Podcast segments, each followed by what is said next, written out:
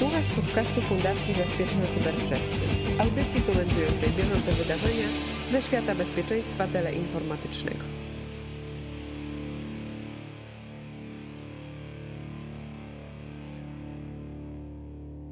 Halo, halo, tu mówi Warszawa w podcaście CyberCyber Cyber Fundacji Bezpieczna Cyberprzestrzeń. Witamy Was właśnie w piękny, styczniowy poranek z naszego biura. E, prowadzi dla Was Cyprian Gutkowski, a ze mną są e, Maciej Pyznar z koncertu. Dzień dobry.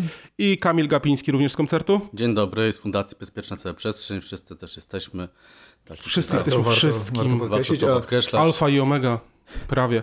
No dobra, ale teraz tak... Ja chciałem się jeszcze tylko odnieść do tego poranka. Wczoraj był ładniejszy, bo przynajmniej słońce świeciło. A to dzięki temu zdradzasz, którego dnia nagrywamy i ludzie mogą dojść do tego, że tego dnia było cieplej, teraz jest y, mniej słońca, nagrywali tego i A tego to dnia. to jest tajemnica, którego dnia nagrywamy? Nie wiem. Dobra, ale okej, okay, właśnie wracamy do naszego poprzedniego podcastu, w którym rozmawialiśmy na temat procedur, które obowiązują w zespołach SOC czy zespołach CERT. No i teraz wspomnieliście w tym poprzednim podcaście, że pojawił się nowy katalog usług firstowych. No i firsta, no i teraz jest pytanie, co w nim tak naprawdę się dzieje, bo wspomnieliście, że rzeczywiście mamy odejście od typowego, certowego podejścia tego katalogu, jaki obowiązywał do tej pory i zostały tam włączone bardziej te usługi, które świadczy SOK jako ta pierwsza linia, więc teraz y, pytanie do Was, co ciekawego znajdziemy w tym katalogu? Proszę bardzo. To znaczy, e, może na początku w ogóle zaczniemy tak od podstaw trochę, mianowicie od, od firsta w ogóle. E, bo nie wszyscy, nawet jeżeli się zajmują cyberbezpieczeństwem, nie wszyscy mogą w ogóle wiedzieć, to jest first. To według mnie. Słusznie, słuszna uwaga. Słuszna uwaga. E, no first to jest w takim razie no, taka organizacja międzynarodowa, największa, która zrzesza zespoły Instant Response, zespoły sokowe, certowe, cesirtowe, w ogóle zespoły cyberbezpieczeństwa, które reagują na incydenty. Tak, no może w ogóle nazwa FIRST to jest tak naprawdę akronim od Forum Incident Response. Instant Response. O, no wiedziałem, że to nam nie tak. wyjdzie. Czyli jesteśmy przygotowani. Jesteśmy no, przygotowani, ale to jest trudna nazwa rozwijać. Nikt, nikt, zresztą nie rozwija tej nazwy. Tak, tak dokładnie, to akurat prawda. tak. Incident Response tam jest najważniejsze po prostu. Ale ja jestem niepoważny, mam to przed oczami. Forum of Incident Response and Security Team. Okej, okay, czyli wszystko jasne. Tak, e, kilkaset zespołów na całym świecie jest zrzeszonych e, w ramach e, tych, tych, tych, tych struktur. W Polsce kilka zespołów też już należy do, jakby do tej grupy, tak, do tej grupy członków, tu Firsta. No i jak w ogóle powstają takie projekty typu właśnie ten First, ale to poczekajcie, bo to w Dobra. takim razie, jeżeli zaczęliście od tej strony, nie odpowiadając na moje pytania, rozwijając czym jest first, to powiedzcie mi, co daje członkostwo w Firstie i po co w ogóle to się robi? E, no właśnie to jest, e, to nawiązuje de facto trochę do tego, co chciałem powiedzieć. Jak, powstał, jak powstał ten framework, więc e, w ramach Firsta są tak, tak zwane tam grupy, może brzmi brzydko po polsku, ale grupy interesów, tak? Mhm. Więc jakby no, są grupy dotyczące na przykład podatności, grupy dotyczące cyber threat intelligence, różne takie grupy, które się zajmują jakimiś tam dobrymi praktykami wytycznymi e, w kontekście budowania e, w ogóle naszego tego certowego świata. E, no i właśnie w ramach jednej z tych grup powstał taki katalog właśnie usług werstowych. No i to jest między, między innymi oprócz tego, że owszem raz do roku jest duża konferencja ferstowa e, no, na całym ciepłych krajach. w ciepłych krajach zazwyczaj.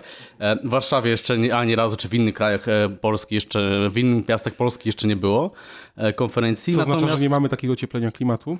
Może spróbujmy namówić się naszych tutaj kolegów, żeby może spróbowali zorganizować taką konferencję, ale to no, nie jest to chyba takie proste i nie chyba od nich to zależy. No więc tak, no, uczestniczenie w konferencjach, w warsztatach, jakichś specjalnie dedykowanych, no i... Tak, no ale przede wszystkim, jak sama nazwa wskazuje, jest to forum, na którym spotykają się zespoły CESIR. Czyli wymiana CERT, informacji. Właśnie przede wszystkim służące wymianie informacji. Biorąc pod uwagę, że zrzeszonych jest, e, możesz Kamil oczywiście teraz zobaczyć na stronie, ale z tego co ja pamiętam, to ponad 300 zespołów tak. CESIRT czy CERT e, na całym świecie e, i przez to, że tworzone są te grupy robocze do konkretnych tematów, no to e, CESIRT, e, a właściwie FIRST służy jako rzeczywiście to poważne forum wymiany informacji pomiędzy zespołami w przypadku, kiedy coś się dzieje. Poza tym oczywiście jest to cała baza wiedzy, która jest gromadzona przez CESIRT i wszyscy członkowie na rzecz tego forum pracują. I właśnie jednym z tych elementów tej pracy, jakby wyników tej pracy jest właśnie katalog usług certowych, który certowych, no no już teraz nie tylko no, certowy. Nie certowy, to, znaczy, to, to, się to nie o to chodzi, bo on od początku w ogóle się nie nazywał certowy, bo to było e, framework, który się nazywa, a nie, Cesar Services Framework. Mhm. E, w każdym bądź razie, e, no rzeczywiście to jest jeden z elementów tej całej wiedzy i e, nie wiem jak to, donacji, można by to powiedzieć, dla, dla, Kontryb dla, dla kontrybu tak, to też po polsku Oczywiście. E, wkładu, o, e, wkładu e, zespołów do, do całego środowiska cyberbezpieczeństwa, z którego mogą czerpać ci, którzy albo do CERTA, do, do FERSTA nie należą, Czyli albo ci, którzy chcieliby z tego skorzystać. Zrozumienie dla laika, jeżeli byśmy przeszli, mamy do czynienia z wymianą informacji zarówno związanych z CTI, jak i z tym, jak reagować na pewnego rodzaju incydenty i to wszystko znajdziemy tak, w no oczywiście są no też są raporty Standardy jakieś opracowane, no i, na, no i oczywiście w FERSie powstał ten protokół TLP, tak? Traffic Light Protocol, mhm. który służy oznaczaniu um, informacji, tak, tak, w kontekście ich poufności. No, w praktyce oczywiście jest też MISP firstowy dedykowany tak. i generalnie dużo się dzieje wokół tego firsta. No to no, tak tytułem wstępu. Dobra, to wracamy do tych zmian w tym katalogu usług, skoro już powiedzieliśmy, że jest ten katalog usług. No i co tam się takiego zmieniło? Jak można podejść do tego katalogu? Jak go rozumieć? Czy jest lepiej, gorzej? Czy znaczy, do może w ogóle, w ogóle nie oceniajmy tego. Może powiedzmy jeszcze, że zarówno e, Obydwa katalogi są dostępne na stronie, e, na stronie Firsta, więc każdy może sobie porównać e, zmiany. Katalog, no, my tego nie mówimy już, ale on nie jest aż tak nowy, bo, mhm. bo został wydany w czerwcu 2019 roku. E, no, tym niemniej, jakby oczywiście chyba nie, nie jest aż tak popularna. Przynajmniej my go do tej pory chyba raz tylko stosowaliśmy w naszej pracy, kiedy e, e, no, robiliśmy albo tworzyliśmy zespół CERT, SOK, bo teraz... No raz, y, ten nowy raz na poważnie. Tak, tak. tak no, nowy raz, natomiast stary... Tak, no, nie, no, kilka razy go uży... w ogóle tak jesteśmy znajomymi, tylko że kilka razy Tak, i, i to co z mojego punktu widzenia, no to już ustaliliśmy przed e, wejściem, że, że Kamil się będzie ze mną akurat nie zgadzał teraz, ale e, ja przynajmniej uważam, że, że to jest e, no jakby jednak krok naprzód w rozumieniu takim, że po pierwsze jest bardziej ustrukturyzowany i lepiej mm, przygotowany do jakby całego, nie wiem jak to nazwać, e, procesu, którego możemy nazwać e, zarządzanie incydentami mhm. tak? E, I, I, bezpieczeństwem może ogólnie nawet w, w, firmie, którego elementem jest właśnie zespół SOC CERT lub komórka właściwa do spraw cyberbezpieczeństwa, tak? bo to, że to jest e, framework e, CSIRT-owy, wcale nie znaczy, że te usługi, które są tam wymienione, a zaraz o nich powiemy jeszcze trochę więcej, są przeznaczone tylko i wyłącznie dla tych zespołów. I przechodząc do, do szczegółów. W poprzednim, nie, może inaczej.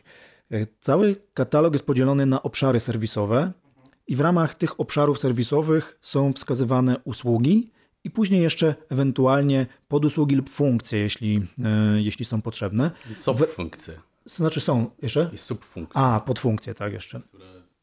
W każdym bądź razie chodzi o to, że e, jest to ustrukturyzowane i ustrukturyzowane w stosunku do poprzedniego katalogu jest, jest lepiej. I poza tym e, no zmieniła, zmniejszyła się po prostu liczba obszarów serwisowych e, z siedmiu w poprzednim do pięciu w tym. Jakie obszary wypadły, wiecie?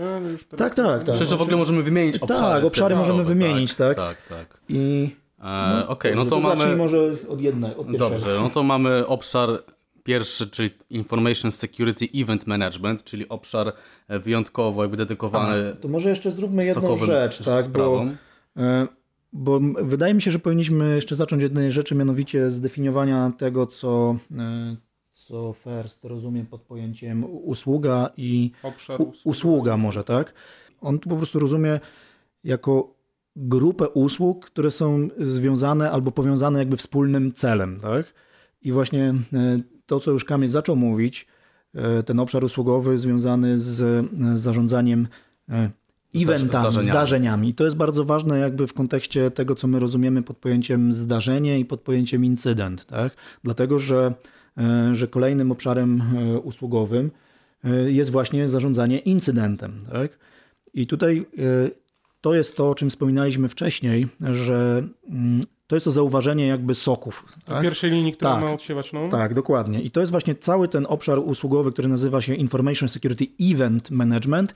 To de facto dotyczy soków. I to zresztą nie ukrywa sam First y, w opisie całego obszaru, że, że jest to obszar, który jest najczęściej spotykany y, właśnie w, w sokach. Tak? I to, co my rozumiemy jako pierwszą linię, właśnie jest de facto zarządzanie eventami, czyli zdarzeniami, które pojawią się w naszej sieci. Eventami, znaczy, przepraszam, zdarzeniami związanymi z z bezpieczeństwem informacji oczywiście, tak? To mamy na, na myśli przede wszystkim. Dlatego e, właśnie cały obszar usługowy związany z zarządzaniem zdarzeniami, znaczy zdarzeniami nie tyle SOK, co zdarzeniami e, z zakresu bezpieczeństwa informacji właśnie e, dotyczy SOK-u. No i tutaj E, być może właśnie trzeba powiedzieć o tych usługach. A teraz właściwie ci zburzyłem e, całą, co myśmy najpierw chcieliśmy powiedzieć o obszarach usługowych, a Chcieliśmy usługach, je wymienić, ale... nie. Tak. Chcieliśmy je wymienić, no to może wymieńmy. Parłeś tak, się, żeby powiedzieć definicję firstową. Dokładnie, dokładnie tak. Dobrze, szanowni państwo, więc tak, no mamy pierwszy ten obszar, to jest obszar dedykowany dla soków, czyli y, zarządzanie zdarzeniami w systemach monitoringu, na przykład w SIEMie. To jest nowy w ogóle obszar, który został utworzony w, ten, w tej wersji y, zeszłorocznej. Y, kolejny obszar to jest Information Security Instant Management, czyli zarządzanie incydentami bezpieczeństwa teleinformatycznego. I to jest ten Tutaj za dużo się nie zmieniło, ale też e, trochę oczywiście prowadzono kosmetycznych, kosmetycznych zmian. No i mamy mm, e, też jeden e, kolejny nowy obszar i to jest obszar vulnerability management, tak? Mhm. Czyli zarządzanie przyznać, że podatnościami. Zarządzanie podatnościami było w poprzednim, ten tylko jako, e, jako, jako usługa. Jako usługa, tak, tak. tak nie, nie jako obszar. Obszarem, tak, bo... I tutaj właściwie, e, tutaj ja już może zaznaczę, że ja tutaj mam problem, ponieważ ten rozdział, przepraszam, obszar jest dość, um, jest za bardzo rozbudowany w kontekście moim zdaniem usług, które certy e, czy, czy, soki no, e, powinny świadczyć, ale do tego zaraz może przejdziemy za chwilkę. E, kolejny obszar usługowy Situational Awareness, czyli świadomość sytuacyjna, wszystko to, co związane z informacjami typu threat intelligence właściwie, tak? Zgromadzeniem, przetwarzaniem, identyfikowaniem i rozumieniem informacji o zagrożeniach. Tak? To jest taki obszar, który e, definiuje te sprawy. No i knowledge transfer, transfer wiedzy. Tu mamy właściwie te miękkie rzeczy, typu na przykład budowanie świadomości, e, organizowanie ćwiczeń. No, ale mieliśmy nie, nie mówić teraz o tym. E, no nie mówimy, ale roz, wymieniamy co, no, wymieniamy co, czym jest... usługi. Nie, nie, nie, no ja wymieniam to, co definiuje dany obszar usługowy. Ale to tak, wszystko. Oczywiście. Dobrze, to wszystko właściwie. To Przepraszam, to była moja złośliwość, tak. Chciałem wprowadzić trochę zamętu w ten podcast. Dobrze, więc macie, chaos, który, chaos, który obszar e, usług firstowych najbardziej lubisz i który ci się podoba e, i nie, za myślę, dałbyś się pociąć? Nie, pociąć za żadne. Jak śpiewał Kazik, nie daj się omotać, byś zaczął zabijać, żadna idea nie jest warta życia.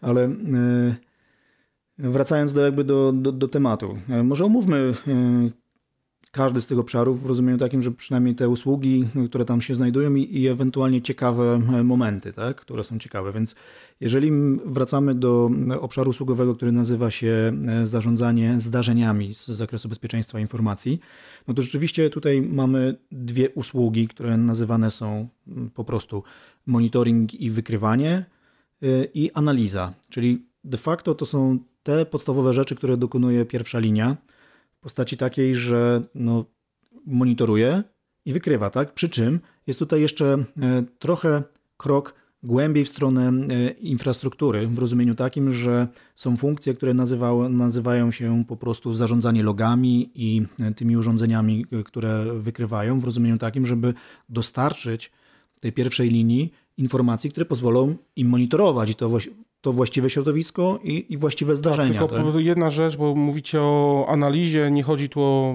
żadną analizę malware, tylko analizę tych zdarzeń, które nastąpiły i czy one staną się incydentami, tak, tak, czy tak, staną tak, się incydentami. Tak, dokładnie tak, bo tu są dwie funkcje, korelacja i kwalifikacja, czyli mhm. to, co, e, to, co zasadniczo my nazywamy, albo w, w tym świecie nazywa się trajażem. Tak? Tylko, że korelacja to nie jest to, co myślimy w odniesieniu do korelacji jako e, logiczna e, reguła w Siemie. Tutaj korelacja oznacza skrolowanie odpowiednich e, alertów, zdarzeń w kontekście zrozumienia to, czy mamy do czynienia z incydentem bądź nie. Mhm. To, nie może, to nie jest coś takiego, jak mamy jedno zdarzenie, kwalifikujemy je jako incydent tak, no bo, bo, bo to nie? zdarzenie, które nam się pojawia w SIEMie najczęściej również pochodzi jakby z reguły korelacyjnej, tak? Tak, tak, tak. No.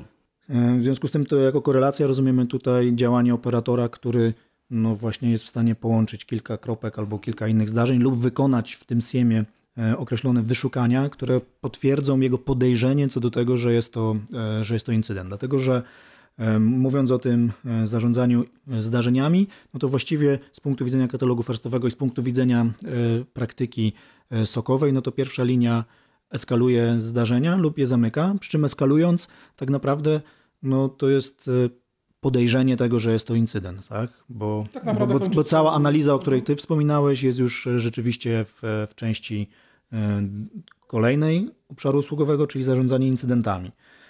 Bo, bo pierwszą z, z usług jest po prostu przyjmowanie informacji o, o, o incydentach ewentualnych. No i jakby tutaj jest e, potwierdzenie tego, że, że dane zdarzenie, które na przykład było wyeskalowane przez e, pierwszą linię lub zostało, zostało otrzymane e, z, z naszego konstytuency, czy jest e, rzeczywiście incydentem, czy, czy nie.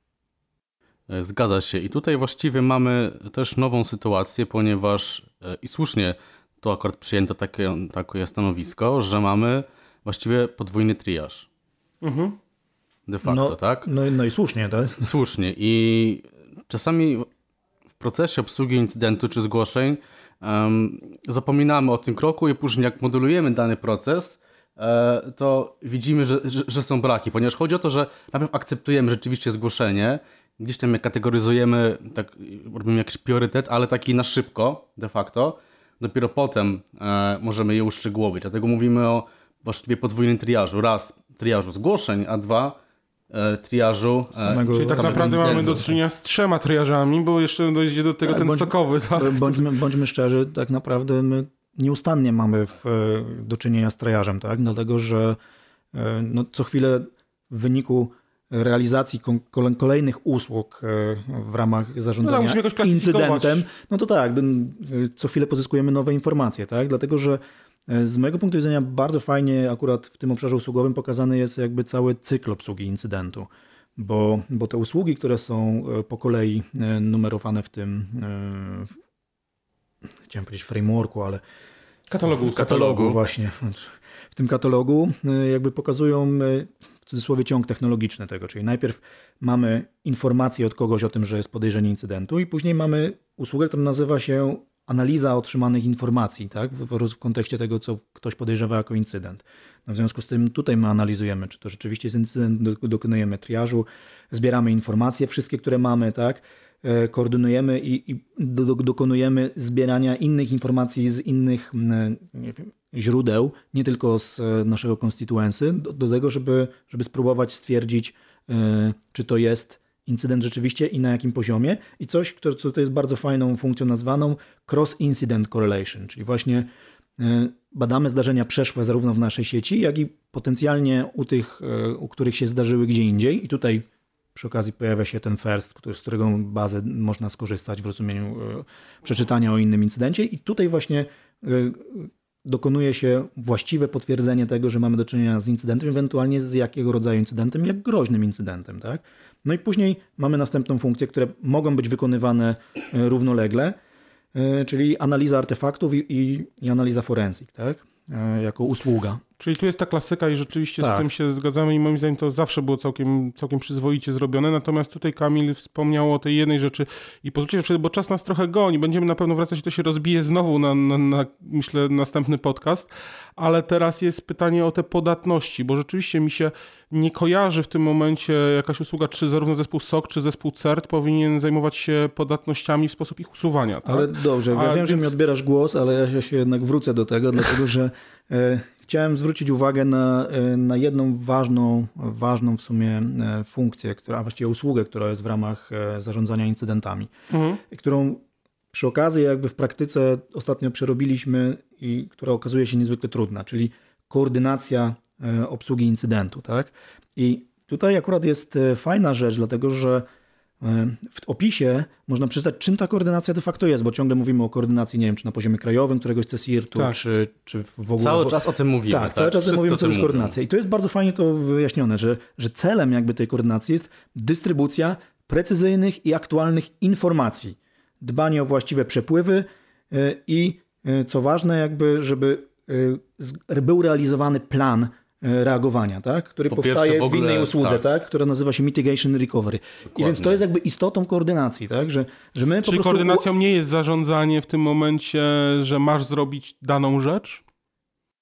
Trochę tak, tak, ale chodzi bardziej o to, żeby połapać wszystkie wątki, połączyć kropki i skutecznie zarządzać informacją. A Wyobraźmy sobie sytuację, gdzie jest incydent i mamy...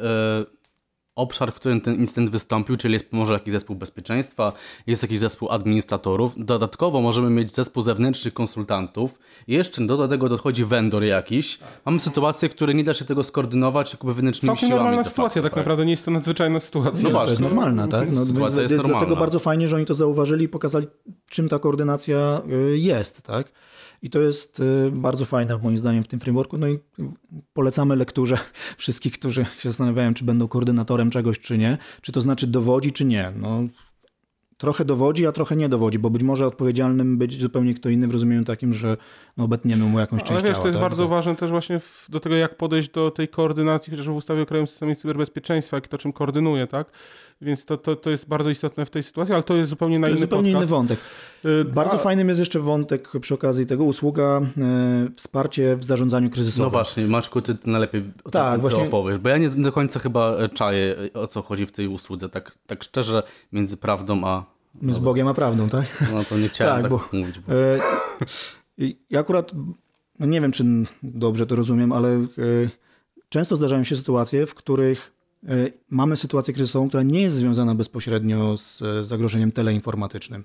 Nie wiem, nawet powódź, tak? Może się okazać, że nie jest związana z teleinformatyką, ale wsparcie w zarządzaniu kryzysowym oznacza, że może się okazać, że zostaną zalane jakieś ważne informacje, ważne bazy danych, albo ktoś uzyska na przykład fizyczny dostęp do, do obszaru, który normalnie byłby chroniony albo w inny sposób zabezpieczony. No i, i co z tym wspólnego ma CERT albo SOC? No, SOC i CERT tak naprawdę są w stanie zidentyfikować te obszary, bo po pierwsze E, jakby widzą mapę sieci, tak? E, Zna, swoje konstytuencje tak, znają. Znają swoje konstytuencje i znają ryzyka z tym związane, tak? I wiedzą również, e, gdzie może być związane ryzyko z tym, że na przykład utracili jakiś obszar albo utracili jakieś urządzenia bezpieczeństwa, tak? które w wyniku awarii takiej czy innej przestały być dla nich widoczne. I, I to jest właśnie to wsparcie w tym zarządzaniu kryzysowym, żeby móc pomóc w sytuacjach, które nie są bezpośrednio Czyli związane z incydentem bezpieczeństwa. fizycznego incydentu pomóc służbom, które się tym zajmują, usługują incydent fizyczny, że słuchajcie, musicie przywrócić tą i tą rzecz, bo to jest dla nas bardzo tak, istotne, tam mamy coś... Posłuchaj, jest... na przykład pali się nam budynek, w którym mamy, nie wiem, e, zasoby jakieś cenne, bazy danych czy coś innego, tak? Wiadomo, że w tym momencie zaczynamy korzystać z innego, albo jeżeli nie zabezpieczyliśmy się odpowiednio, to, to może się okazać, że będziemy szukali jakichś rozwiązań ad hoc, tak? A to oznacza, że zespół CERT, SOC musi wejść i powiedzieć, posłuchajcie, ok, tutaj mamy, zastosowaliśmy takie rozwiązania ad hoc, ale bezpieczeństwo tych informacji jest no, krytyczne, ważne dla naszej firmy. To znaczy, że musimy na szybko na przykład, nie wiem, wstawić firewall, yy, zrobić jakieś inne obejście albo, albo segmentację jakąś, tak, albo jakiś e, podsieć natychmiast musimy dlatego zrobić, albo inne polityki, które są związane z, z bezpieczeństwem informacji, na przykład dostępem do tego, tak, bo w normalnej lokalizacji to jest niemożliwe. I tutaj jest właśnie rola e, zespołu SOCCERT, żeby on uświadomił i powiedział, jakie są ryzyka związane z tym, e, z tego typu zdarzeniem, plus oczywiście zaproponował rozwiązania, no bo tego jakby od niego oczekujemy przede wszystkim. A ja to też trochę widzę w taki sposób, że na przykład wskazywanie miejsc, które jak najszybciej trzeba ocalić, tak? Konkretnie załóżmy z płonącego budynku, ok, pali się budynek, ale przydałoby się, żeby ktoś wyniósł tą jedną rzecz, która się tam znajduje, żeby można było skorzystać z tej bazy danych później. No to tak? prawdopodobnie działa IT by lepiej wiedział niż, niż zespół SOCCERT, tak? Ale, ale... ale SOCCERT powinien dać sygnał do działu IT, że słuchajcie, no to jest może, to zależy od procedur już tam jakiś. I tak, no zależy od procedur, dokładnie. Ja bym chciał na pewno wrócić do tych y, tak naprawdę podatności, obsługi podatności, bo to, to co wspominałeś Kamil, że nie do końca tutaj też jest ta rola SOCCERT. E, więc co o tym mówi framework? To tak? znaczy... E, katalog usług. Okej, okay. katalog usług w kontekście podatności wymienia kilka usług, które właściwie dotyczą jakby informowania o odnalezionych podatnościach na zewnątrz. To jest szczegółowo tutaj opisane, ale nie tylko. Też mówimy w ogóle o koordynacji podatności, ale nie w kontekście naszych podatności, tylko w kontekście zbadanych, odkrytych, tak jakbyśmy mieli poinformować świat certowy, świat IT o tych podatnościach. No, raczej, tutaj mam, raczej nie myślę, chodzi o nasze konstytuencje. Właśnie, właśnie, nie, właśnie, właśnie to nie chodzi o konstytuencję. Ja też czuję, że tutaj nie chodzi o konstytuencję Maciu, To nie chodzi ale... o konstytuencję. Nie to, dlatego... czujemy, tylko zobaczmy, I... co mówi na ten framework. Nie, nie, nie, ja właśnie jestem niemal przekonany, że to nie chodzi o konstytuencji. E, I dlatego mam tutaj e, no, taki dylemat, e, gdyż swój katalog usług mają dedykowane właściwie zespoły, które podatności, mm, informacje o podatnościach otrzykują i nie badają. Mam tu na myśli o PSIRTy, tak? czyli te certy vendorów, produktowe certy. Mhm. I oni mają swój framework i właściwie moim zdaniem bardziej tam przy powinny znaleźć te usługi niż w takim klasycznym e, cercie, czy teraz mówimy o soku na przykład. Nie? Tak, rzeczywiście. E, na szybko spojrzałem do... E, I przyznajesz nam rację. I przyznaję wam rację. Niemożliwe, dlatego, że... Maciek przyznał nam rację. E, bo akurat w swoich notatkach mam, że obszar zarządzania podatnościami jest znany i dlatego nie, nie warto nie mówić. Ale, ale rzeczywiście no, ja zwróciłem uwagę na to, że on jest y, no, no detaliczny strasznie. Jest strasznie tak? detaliczny i przez to mało moim zdaniem funkcjonalny. No rzeczywiście trudno jakby wyodrębnić te funkcje, jakbyście chcieli robić na przykład y, zespół SOC czy CERT, gdzie, gdzie podchodzicie do obszaru serwisowego zarządzania podatnościami, który wydaje się dość oczywisty dla, dla zespołu, że powinien w tym procesie uczestniczyć. Tak. No to jak patrzycie na te usługi, to mówicie, właściwie to, to trudno się tutaj gdzieś, gdzieś załapać, żebyśmy chcieli robić. Tak? Rzeczywiście jedna usługa tylko świadczy, czy jest związana z naszym constituency, czyli to jest vulnerability response i to jest e, wykrywanie podatności we własnych sieciach i systemach i usuwanie tych podatności we własnych sieciach i systemach. Ale przyjmowanie informacji o podatnościach też, no ale w każdym razie to, to jest jakby część prawdopodobnie tego. Ale co... E, zwróciłeś uwagę, na, na, co właściwie zwróciłeś uwagę i ta nazwa padła, chociaż krótko nie wiem, czy ktoś e, ze słuchających z kolei zwrócił uwagę, to jest, e, Kamil użył nazwy PSIRT, tak? Czyli właśnie pojawia się po raz pierwszy w tym frameworku zauważenie jakbyś całego, no, nie wiem, konstelacji innych e, również zespołów, w tym właśnie zespołów, bo P tutaj należy odczytywać jako product, tak? tak. Product incident. Znaczy, e, uściśla, uściślając, PSIRT ma swój dedykowany framework który my, tak, którego my nie analizujemy, no bo nie możemy wszystkiego analizować oczywiście, tak? Natomiast... Znaczy, spojrzeliśmy na niego, ale nie jesteśmy jakby dostawcami tych, e, tych rozwiązań, w związku z tym trudno, żebyśmy to e, no, szczegółowo śledzili. W każdym razie e, również na stronie Firsta jest dostępny katalog usług psirtowych, I jeżeli ktoś takim vendorem jest, to może oczywiście e, się z tym katalogiem zapoznać. Czy sposób procedowania i ujawniania podatności, moim zdaniem, jest to zbyt szczegółowo opisany w kontekście operacyjnych działań certowych? To jest jakby Słuchajcie, mała tak, taka refleksja. Chciał, nie chciał, musimy przerwać, bo już mamy naprawdę długi jest ten nasz odcinek. Na pewno wrócimy do niego, bo cały czas nie omówiliśmy w zasadzie, tylko liznęliśmy tego czubka góry lodowej, która się kryje w katalogu usług firstowych, więc... Tak, ale ja myślę, że zachęciliśmy na tyle do tego, żeby e, pobrać dokument i... Albo zniechęciliśmy. A, no właśnie, no, dobra, jestem No tak, dajcie nam znać, czy, czy zniechęciliśmy, czy zachęciliśmy, bo, bo tak, sami, bo byśmy sami omówili jeszcze dwa obszary, czyli y, obszar świadomości sytuacyjnej, y, gdzie między innymi znajdują się właśnie usługi CTI typowe i, i e, transfer wiedzy, który e, rzeczywiście był problemem w niektórych organizacjach, bo właściwie nikt nie wiedział, czy ten CESIRT powinien uczestniczyć na przykład w opracowaniu e, standardów i, i jakichś wewnętrznych przepisów polityk, czy nie. Tak? No tutaj jakby jest odpowiedź na to pytanie. Tak na szybko może w kilku dosłownie minutach, co praktycznego można z tego wynieść? No, to dawajcie. Może masz jakiś pomysł? Ja mam taki pomysł, że jeżeli ktoś chce sobie zbudować kartę stanowiska pracy, certowca, spokojnie może sobie wziąć funkcje, które widnieją w katalogu, no. po prostu je wpisać, bo tak, no to, to jest y, główna jakby zaleta całego katalogu, y, że, że po prostu wszystko jest w jednym miejscu. Czyli y, budując zespół CERT, po pierwsze możemy sobie wziąć katalog i stwierdzić, chcemy robić to, to, to, to lub to i później zobaczyć właściwie, co powinniśmy robić, idąc do funkcji, dlatego że każda funkcja i usługa jest jakby opisana dobrze e, według schematu opis, cel i outcome w rozumieniu Pozwala tego, co, co z tego sprawdzić wychodzi. jako taki rzeczywiście katalog usług naszą dojrzałość, to ile tych usług świadczymy, tak? Rzeczywiście, czy jesteśmy tym CESIRT-em w takim rozumieniu... tego bym nie powiedział, ale raczej e, on po pozwala skatalogować i usystematyzować według tego frameworku to, co my aktualnie robimy, tak? Bo często robimy coś, co właściwie nie jest nigdzie opisane ani w umowie, ani w jakichś kartach e, stanowisk mhm. i dzięki temu moglibyśmy po prostu sobie nazwać poprawnie daną usługę, którą świadczymy zarówno komuś, e, no czy głównie komuś, tak?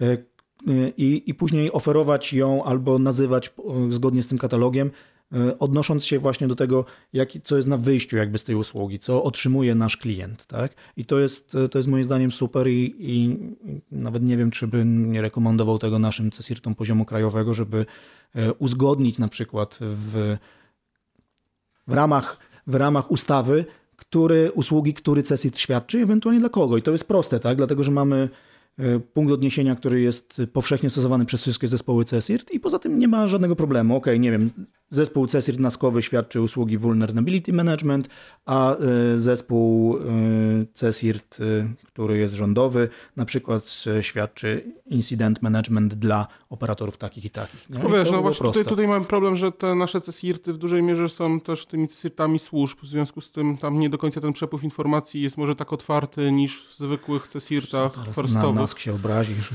Nie no, Nask akurat nie, nie jest. właśnie, więc nas, mówię, nas się dzieli tą wiedzą spokojnie, tak nie ma z tym problemu. Ja nie mówię, że te CIRTy nawet by nie chciały się dzielić tą wiedzą pozostałe, tylko że często są związane różnymi dziwnymi ustawami i przepisami prawa, które je blokują ale to, no, no, to jest rzecz jeszcze na inne podcasty, zupełnie nie wchodźmy w ten, w ten rejon, bo... Albo na żadne. Okej, okay, dobra. W takim razie na pewno Wam teraz serdecznie dziękujemy, że z nami byliście. Jest to najdłuższy nasz podcast, jaki nagraliśmy. To dłuższy od Mirka i Łukasza. No tak, to... jak raz. Także, także jest, coś, jest coś długiego. Na pewno może się będziemy, coś wytnie. Na pewno będziemy wracać do, do, rozmów na temat katalogu usług firstowych, bo jest to bardzo ciekawa rzecz. Może chcecie, żebyśmy coś wyjaśnili z tego katalogu, to dajcie nam o tym znać. Być może sami coś źle rozumiemy i to, co Wam powiedzieliśmy, się z tym nie zgadzacie, więc też dajcie nam znać, to sami może zrewidujemy swoje stanowisko ale jak najbardziej słuchajcie nas. Dziękujemy Wam za uwagę. Moimi gośćmi byli e, Kamil Gapiński i Maciej Pyznar. Dziękuję Wam koledzy. Dziękuję. No i prowadzący ja, czyli Cyprian Gutkowski. Dziękujemy i do usłyszenia w następnym podcaście.